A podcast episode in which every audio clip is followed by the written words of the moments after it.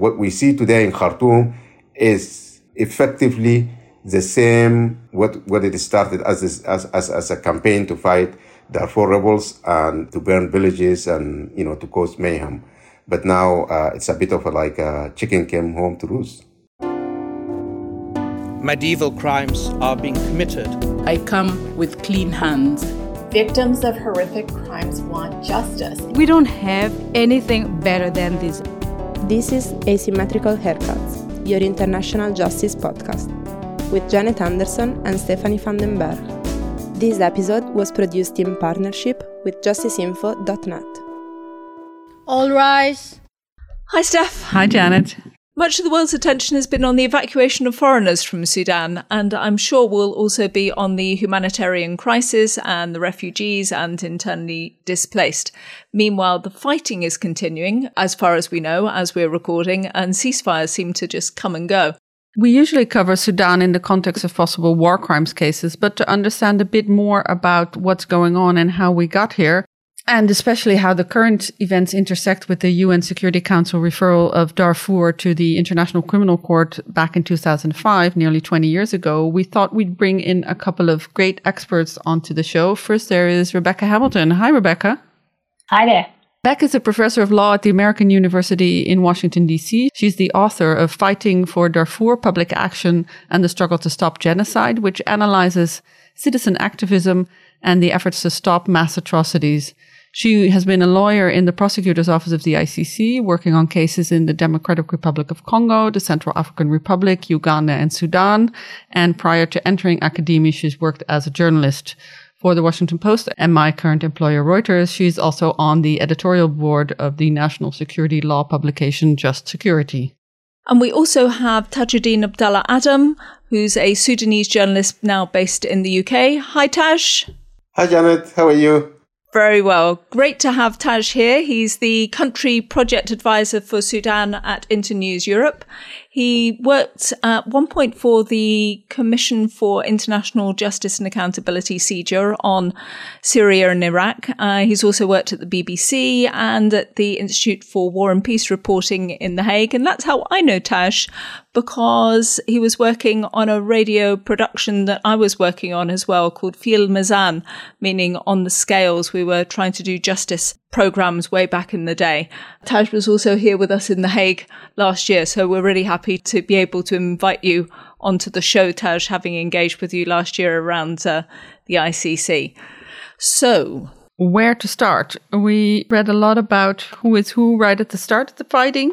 So, uh, maybe to get everybody up to speed, I imagine it's still worth asking everyone who are the main protagonist in this conflict that we currently have, and how is it connected to Darfur? Sadly, as you said, um, as you've been following the news, a conflict broke out between the Sudanese army led by General Al Burhan and uh, the RSF forces led by Hemeti Mohammed Hamdan Daglo. Yeah, this conflict, of course, it, it, it has deeply um, rooted in the Darfur conflicts in the since the early years. In 2003, when the conflict broke out, we know how the government responded in Khartoum um, by basically arming and mobilizing a tribally based militia elements from Darfur uh, in order to wage a war on the rebel as a counter-insurgency strategy. So basically, Hemeti comes uh, into that context. So he was at one point he was an, a, a powerful militia leader in Darfur who was fighting the war on behalf of the government. He grew into uh, his own capacity to become a leader of a paramilitary group. Now, since 2003, 2006, uh, 2000, say 2010, when elements of Darfur groups uh, also accepted to join the government through uh, peace deal agreements, and then the Darfur conflict sort of become like a low in, intensity, intensity conflict with uh, attacks against civilians continues in multiple directions because of you know the the spread of arms fires and this tribalization of the conflict. Hemeti grew into more of a, somebody who wanted to make his career as a, a leader of the RSF forces, continued to work with al-Bashir until 2007 when al-Bashir officially recognized the RSF forces as part of the Sudanese kind of organized uh, or the regular military forces. There's a load of detail there, which I think is probably really interesting. But just uh, to ask again a, a, a general question, are either of these two men kind of on let's say what we might think of as a suspect list for the ICC? Are these regarded as people who, because of the, the roles they may have played back in Darfur back in the day, that they could be people that the ICC, in connection with its investigation into Darfur, could have said, one of these guys. Are these are these potential suspects? Well, definitely they work together in Darfur. They Al Burhan represented the government army, and Hemeti represented the militia, and they collaborated in a numerous fashion uh, ways in order to enforce that campaign. And while they were enforcing that campaign against the insurgents, they committed massive uh, human rights uh, violation in terms of killings and uh, and all sorts of the crimes that the ICC was interested uh, to look at. I believe, I believe both of them were mentioned in the ICC's indictment documents uh, relating to Darfur cases. So the answer is yes. And if we now talk, so there's Hemeti who runs, uh, who is the head of the RSF. And so this is in this case the kind of rebels, and then there's the government. But the RSF is closely linked to what we in the Darfur case know much uh, the term of Janjaweed militia. Do I get have I made the right connection here? The basis the basis of the RSF were kind of the Janjaweed rebranded. The Janjaweed kind of reformed. Basically, I wouldn't say I wouldn't use the word the term reform, but the Janjaweed rebranded, reproduced in a, in a different level, in a more sophisticated uh, level of uh, them becoming like a part of the regular army allied with the government in fighting rebels. We know that in, in one of these major battles against Darfur rebels, they were the, you know, the key government forces who, uh, who kind of engaged with the rebels and inflicted losses in the ranks, uh, within the ranks of the Darfur rebels. So, but if you go back, who are these people? These are the same militia forces, the same Janjaweed forces, who were um, who started, you know, as tribal leaders. Of course, waging war uh, using tribal elements in Sudan is a new, not new thing. It's, it, it was there from the 80s. If you want to, you know, more kind of a background detail, it goes back to the 1980s when the government was fighting the SPLM North, the kind of South Sudan rebel groups at that point. Um, you know, this, these were the, the, the tribal groups who were um, based on the border between Sudan and South Sudan, and the government exploited them, armed them, used them uh, to fight rebels there. In Darfur, it became more of a, you know, a, a bigger industry. So this is a, what we see today in Khartoum is effectively the same what what it started as as as as a campaign to fight Darfur rebels and to burn villages and you know to cause mayhem.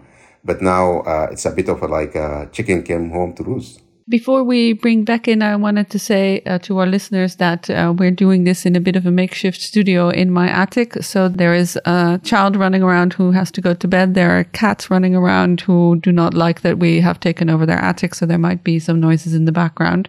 But uh, Beck Taj explained that this is very much related to the Darfur conflict. And one of the things uh, we were wondering also from the ICC case, we know, of course, the former Sudanese president al Bashir. How is this all related to Bashir? Does he still sp- uh, play a role? We know he's in a military hospital. There's an arrest warrant from the ICC, and he was convicted in Sudan on corruption charges. And, you know, is it, what is his role in this? Is there a role? And do the players that are now at odds with each other, do they want to keep him? Do they want to get rid of him? Is he a political possible pawn? Should we prepare for an extradition to The Hague? So 15 questions in one. Cover it all, Beck, in just 30 seconds.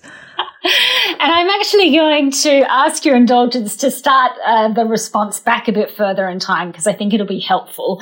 Um, and Taj mentioned uh, that the strategy of using proxy militia began um, at, at, least as far back as, as the 80s in the Second Sudanese Civil War. Uh, and it was really what was then called the National Islamic Front, um, subsequently rebranded as the National Congress Party, that sort of honed this approach of controlling the areas outside of Khartoum, the so-called peripheral areas in Sudan, by arming young men, uh, not paying them, um, but basically saying if you fight against our enemies in these areas, then you can get the spoils of war. And this approach of controlling the, the country was honed in the South, it is something that Omar al Bashir absolutely um, adopted with a vengeance. Uh, and then, as Taj was saying, in 2003, when the rebels uh, began to make noises in Darfur, the same approach was used. The other thing that I think is really important in any Sudan conversation to understand is you've got this hugely wonderful, diverse country. And with that diversity comes challenges.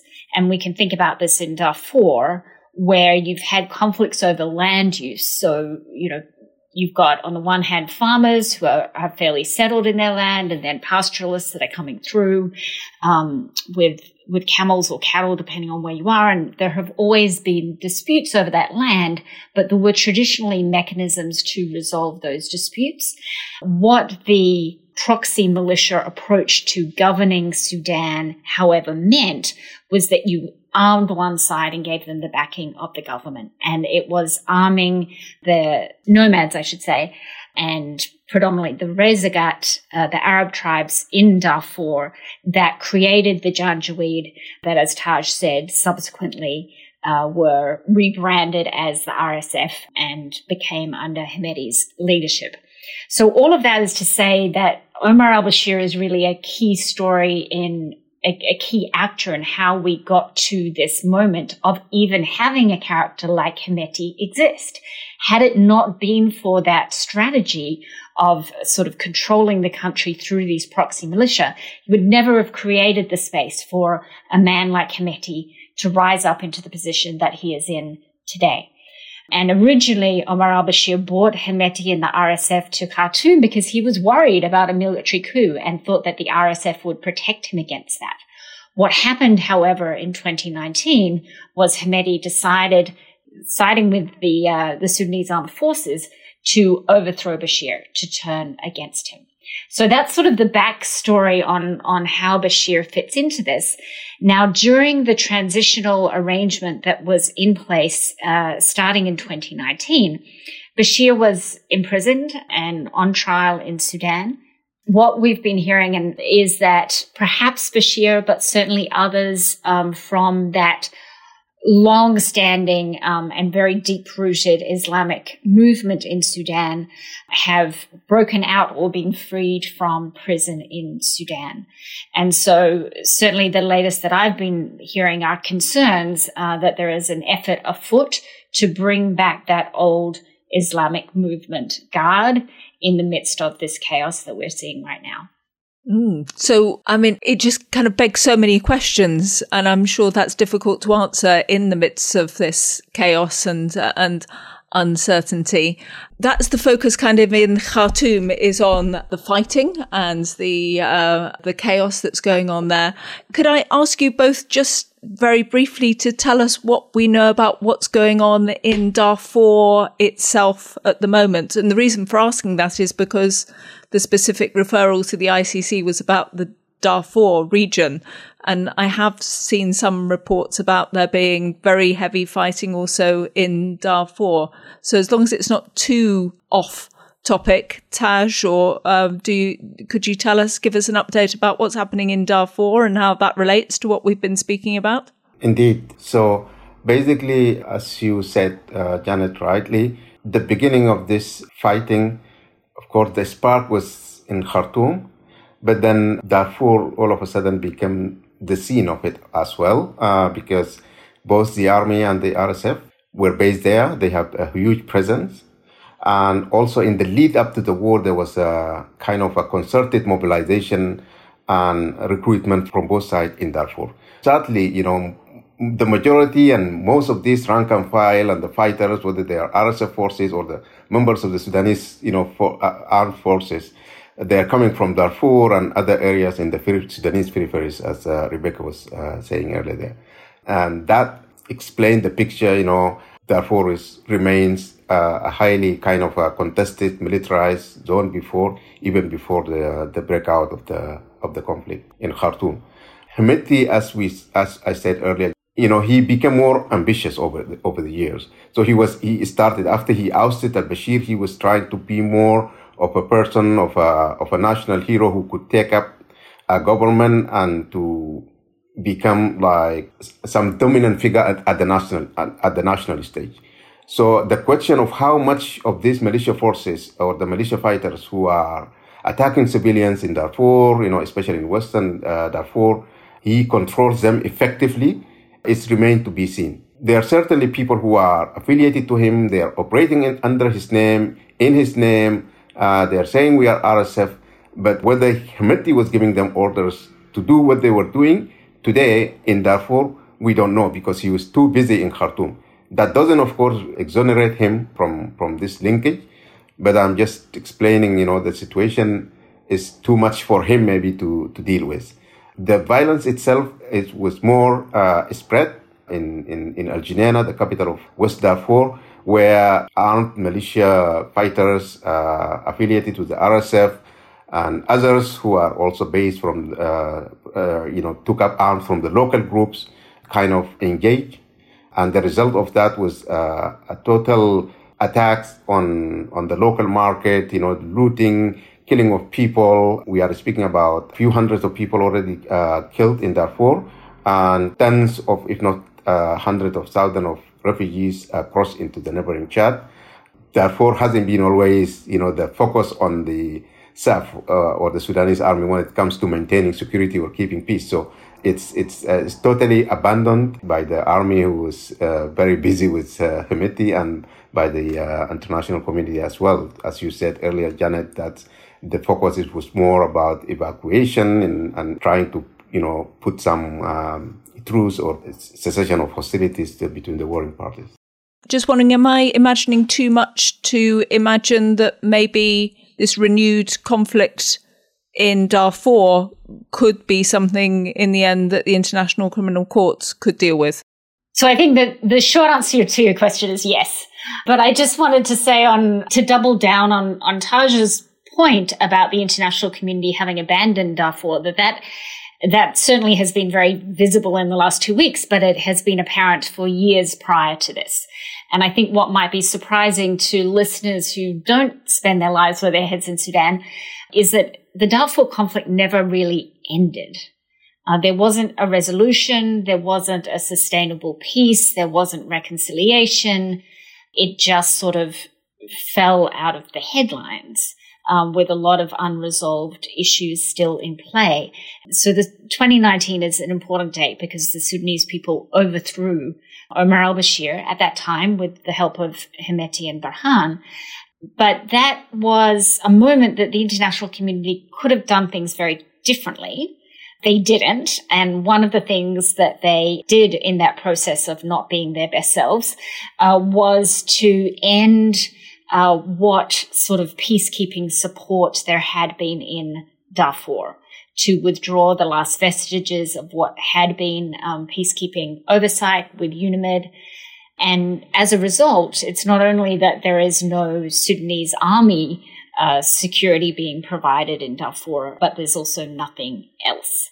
And this is an area where, unlike Khartoum, where we have pretty good visibility into it, it is much more difficult, much more challenging to get the reporting out of Darfur. Everything, though, that we're hearing, particularly from Geneina at the moment, um, sounds completely horrific. And there was some reports, and I think uh, Taj also touched on it, uh, or, or, you did back that they are freeing people, uh, former fighters from jail. I think we had a report on Reuters that they had set Haroun free, who is, of course, uh, under an ICC arrest warrant. He is one of the commanders of the government troops in Darfur. Uh, and there is another person, I think, on the Janjaweed government side that was on an arrest uh, warrant uh, along with al Bashir, who is accused of genocide. Yeah. So, yeah, Haroun was uh, Minister of the Interior. Ah, there we go. Um, at the time. Yeah. Is there any chance that with the conflict raging going to be useful for the parties to send those people to The Hague so that they can keep quiet? Or are they all more or less more aligned to these people? So I think the trouble is that every relevant player in this moment has blood on their hands. And so any of them would be implicated by any of the others of them, which means I don't think there is a way in which this plays out where it's in the interests of, of certainly not interest in the interest of Hemeti, not in the interest of Burhan either, uh, to have someone testifying in The Hague. So it's a Mexican standoff, essentially. Everybody has the gun pointed at everybody else and nobody moves. Yeah. And again, just my kind of fancifulness, I wonder whether there's anybody within the office of the prosecutor who is thinking about how the ICC kind of rides off with some role, sort of helping to remove maybe, maybe some of the actors from the from the sphere and manages to do a deal with somebody. Is that the kind of calculus that might be going on in The Hague, Beck? So, what I would imagine the considerations are is whether going back to that 2005 UN Security Council referral, it's open ended, right? It, it is referring the situation in Darfur from 1st of July 2002. So they continue to have that jurisdiction, at least with respect to Darfur. So I'm hoping that they are looking to gather any evidence for subsequent prosecutions. I don't think, I think Janet, maybe you're hoping you can kind of trade one off for the other here. And I, and I don't see that playing out just because we are surrounded by bad actors in this situation and everybody is implicated. But I think this speaks to a bigger point, um, that's really important for the purposes of this podcast in particular is that I think one of the reasons that Sudan is in the situation that it is in today is because there has never been accountability. And we would be looking at a very different situation today if you had in fact seen prosecutions going forward for any of these people that are now have just gone from strength to strength you know, Hemeti started off as a Janjaweed leader and then he became a sort of economic power broker with control over the gold mines in Darfur, RSF head, vice president, uh, now one of the most powerful and wealthy men in the country instead of sitting in a jail cell where he probably should have been um, from the get go.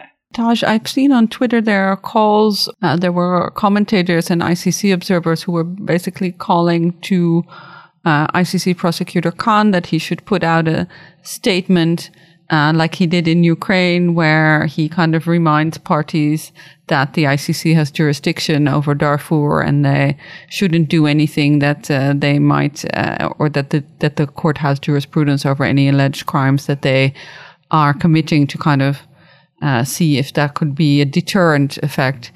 Is there any idea among the people in, in, in Sudan that you speak to that you see that the ICC could have any kind of influence over this conflict or that somebody would be concerned about the ICC stepping in and looking at the current conflict? I, I really hope the ICC um, are doing more than just I have seen uh, in terms of statements. And uh, I also, um, I, I was just like everybody reading that they were aware of, as you mentioned earlier, also uh, about the jailbreak uh, or you know the people who freed themselves or the leaders, including Al Bashir and others, and Ahmad Haroun, and the former uh, defense minister Ibrahim Mohammed Hussein. So all the like the you know the main ICC indictees are out of prison in Khartoum, and what I've seen is just some statement. Yeah, indeed, they were saying they were monitoring the situation and they are following it but uh, I would say, of course, indeed, we would like to see more of a kind of a position, you know, re- uh, reiteration of the all commitments toward the violence, especially, you know, in the scope of their uh, mandate in Darfur. And also beyond, to be honest, uh, what is happening is, you know, these are the two people that, as we said from the beginning of this podcast, is that they were started their violence in, in Darfur and now they moved to the rest of the country, uh, to the stage that Sudan as a country is now, uh, its integration, its uh, unity, its, uh, you know, human, you know, the security of its human society is jeopardized and hugely and immensely threatened. So I think more of aggressive uh, stand and position and, you know, work and, um, and, and campaign by the ICC, it will definitely it will uh, it will work and uh, reminds uh, those you know warlords and and generals that you know justice will be uh, coming their way. That's, that's uh, hopeful, Taj. Uh, I'm not too sure how realistic, but it's definitely hopeful. Maybe you should uh, remind uh, listeners that there is one quite small but significant Darfur trial going on at the ICC at the moment, Abdurrahman. And we're kind of wondering, I mean, uh, just to start with, I'm wondering, is anybody interested in that at all? Taj, just to start with, is anybody following that trial in Sudan? I mean, before this latest, you know, violence, and therefore that's the main focus. But was anybody actually interested in it over the last year that it's been going on? Um, definitely, definitely, there was um, interest by victim groups and by the wider society in in Darfur, and it's also in Sudan as general. You know, in Sudan after the you know Al Bashir was ousted there was also crimes committed by the security forces against protesters. And therefore, you know, there was this elements of people wanting to see also more international justice come to this, to the wider context. So definitely from that perspective, a lot of people were uh, looking at that trial, uh, what it could bring, you know, what the conclusion would be. Uh, so there was uh, media coverage around that. Yeah, not these days, but you know, before the war, there was interest, a public interest in the trial. And Beck, when you're saying there's been a big lack of accountability, is that kind of trial the kind of thing that you would be looking for in the future? You know, putting uh, sort of individual criminal responsibility like that? Or do you think there's some kind of other process that is needed in Sudan? I'm thinking about the fact that it, that there seems to be this real ground movement involving all kinds of different types of people who were behind the revolution a few years ago. And I imagine that maybe there's more of a, of a sense of a need for truth to come out rather than a focus on something sort of a processes over in The Hague, transferring people over there. What, what's your impression? So I think it's a both and situation rather than an either or.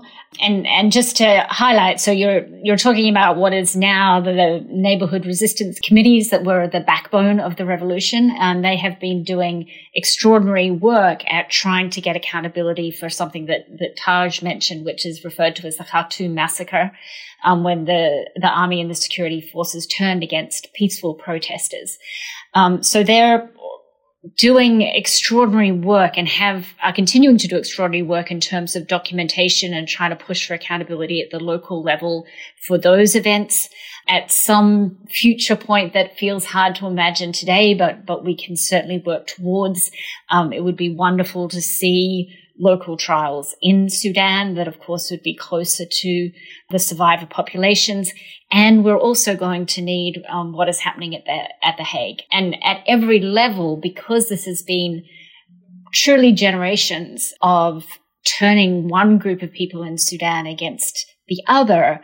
Uh, what reconciliation looks like is going to be long and messy, but also deeply, deeply necessary and a conversation about sort of what is Sudanese identity and how does this incredibly diverse population come together and in a way that serves the democracy aspirations that certainly the youth have been absolutely crystal clear about their interests in. Yeah, and thanks a lot, Rebecca, for you know highlighting that. You know, the, the you you also earlier to, referred to the the diversity, Sudan's diversity in terms of uh, different shape of regions and people and uh, cultures and, and uh, you know, how this played into, into the current conflict and what needs to be done in terms of reconciliation, bringing everybody together in order to build the country. And I think, you know, a way out of this mess and mayhem that has, you know, um, being going on for years and decades it requires, you know, building an almost a, a nation from scratch and addressing and recognizing all those challenging and difficult issues, you know, of identities, you know, who are the Sudanese are, you know, and uh, what type of constitution need to have, you know, what type of governance, you know. I think beyond the element of justice, it, it has to be, you know, justice has to fall in this, you know, holistic kind of approach to try to tackle the Sudanese issue once and for all. I think that's uh, that's where you know, international efforts and, and peace building and keeping the country together. that's where the international support needed the most because we've proven as a Sudanese, uh, I hate to see this, but we spectacularly failed, you know, and miserably failed to do it ourselves. You know, I'm thinking about a situation where uh, the late Kofi Annan went to Egypt, uh, to, sorry, went Kenya, you know, in the wake of the Rift Valley violence type of situation in order to bring all these people together to form uh, a constitutional or uh, a constitutional doc- document to start with. Can I just push back on the idea that the, the, Sudanese have spectacularly failed? I was going to say it's the international community that has spectacularly failed the Sudanese, is the way that I would put it. The Sudanese did everything conceivably possible in ousting Bashir after 30 years of the international community being unable to do that and, and presented this absolutely golden window of opportunity to begin that process of building a national identity from the ground up and fulfilling the democratic aspirations of the people, uh, but instead basically drop the ball. So that would be my reframe.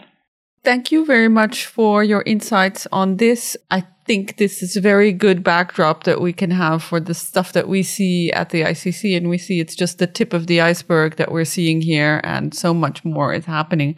And it sounds like it will be a long time before either accountability comes to uh, Sudan or before international justice is done with Sudan. So I'm sure we'll hear a lot more about this over the years, and we would love to come back to you both uh, whenever there are new developments. So we uh, round off the podcast with a number of general questions. The first one is, is there something that you wanted to say? Because we skated quite quickly over a kind of a history and understanding of, of, of how this is all related to Darfur. Is there something that either of you would like to add in first that we missed during our first quick questions? So I've got a couple of things actually, if that's all right. I, I, thought it might be helpful, and it actually goes back to your first question for listeners to understand how it is that these two men, Burhan and Hemeti, who jointly overthrew, uh, well, helped in the overthrow of Omar al-Bashir, are now the two men that are fighting to the death. And that is just to say that they were always in a very uneasy alliance that no one truly believed, I think, would hold in this transitional government. And they stayed together in the transitional government through until October 2021. They worked together again to oust the civilians in the government. And it's only at the point where the issue came up of whether the RSF, which is the, obviously the paramilitary that, that Hemeti has control over, were going to be integrated into the Sudanese armed forces, um, that eventually this split occurred. So that's why uh, we see what we're seeing today. And, and ultimately, it's a battle between the two of them for who has power and control in Sudan. Um, and none of that can be understood without understanding also the economic stakes involved for both of them, uh, because the military and the security sector in Sudan is deeply, deeply tied to the plundering of, of state resources. Great. And anything else that you wanted to add in, Beck? just to say, you know, we so often have this trope of peace versus justice, right? And I think, unfortunately, what Darfur shows in bucket loads is that there isn't the possibility of sustainable peace without justice. Uh, that is the lesson of the past 20 years uh, that we've seen, unfortunately. Uh, and that making short term political deals that seem to bring stability don't really serve the long term the long term interests of of the people. It's more convenient uh, for the Western diplomats that are flying in to say, look, we've got a peace agreement and, and we can go on our merry way. Um, and that stability will hold for a little while, but ultimately the the lack of justice um, rears its head again. Taj, is there anything from your side that you would like to add to what you've already said? I would just um, echo the same as Beck. Uh, definitely uh, all the makeshift effort and the, you know like the resources and uh, diplomacy and the long engagement with Sudan in order to give a peace chance at the cost of justice. You know, um, you know always you know with the uh, this uh, notion of justice can wait a little bit. You know, let's just bring peace first. Didn't work it failed, and now um, we are back to, to square one. And it's also demonstrated, you know, to those who commit, you know, these violations that you you can do it and you can get away with murder and you can, you know, and, and sadly, you know, when I saw the, uh, the heavy international community engagement around the production of the framework, uh, framework agreement, that eventually didn't materialize because, as Beck said, the RSF and the army didn't agree and couldn't agree on how to uh, on the question on the issue of the integration of the uh, RSF forces into the Sudanese army. All that debate completely ignored the issue of justice, including even the handing over, you know, to the uh, to the to the International uh, Criminal Court, the people who were still in jail, uh, you know, Bashir, and so that's that's the level of you know basically indifference toward I don't know how to call it, you know, but just uh, ignoring the the question of justice completely when it comes to this equation, you know, and uh, and that's really sad. And the other question that we uh, usually try to round up with, which I don't know, it sounds a little bit of an odd question to put to people who are so heavily sort of focused on the reality of what's happening in Sudan. But is there anything that you'd like to suggest to us in the way of reading or listening or watching that you've been doing recently? Maybe it's related to Darfur maybe it's not, but is there anything that uh, that can be that can be recommended to our uh, listenership? What about you, Beck? Is there anything you'd like to recommend to us? I know that your book was, uh, even though it's an uh, an oldie, apparently it's a goodie. Still was re- was recommended to people. Uh, do you still recommend your own work, or have you got other people's that you want to put forward? I, I sort of wish I didn't, but it, I've I've been sort of pushed to reread something that I wrote, you know, more than ten years ago um, this week, and it's just the lessons are painfully visible on the page. So that's quite depressing, actually, as as the author of that. Um, but what I would love to do is send you a list of Twitter handles for anyone who still is on Twitter these days of the Sudanese that are doing incredible reporting um, in the midst of of conflict. I mean, I think there's there's going to be there are plenty of really good books on on Sudanese history, and they're all there for the taking, and they're important. But I I feel like at the moment, uh, certainly I am uh, just can't can't get past the sort of hourly updates of trying to understand what is what is happening on the ground. Um, but there are some really good Sudanese citizen journalists, for want of a better word, um, that are getting out good information. Um, and I think it's worthwhile sharing those voices with, with your listeners. Thank you very much for those recommendations. We will put all the Twitter handles that Beck sends us and put them in the show notes for our readers and uh, possibly also tweet them out. Uh, so that you can look at these people and, and uh, follow a bit of the news from Sudan yourself. I wanted to thank both of you, Beck and Taj, for taking the time out of your morning slash evening to talk to us and get us up to speed a bit about what's happening. Thank you so much. Thank you. Thank you so much. And thank you for doing this. Uh, it's so important for us to put these pieces of history together and understand what happens when we don't keep uh, the push for justice going. This was Asymmetrical Haircuts, your international justice podcast created and presented by Janet Anderson and Stephanie van den Berg. This episode was produced in partnership with justiceinfo.net, an independent site covering justice effort for mass violence. Music is by audionautix.com, and you can find show notes and everything about the podcast on asymmetricalhaircuts.com.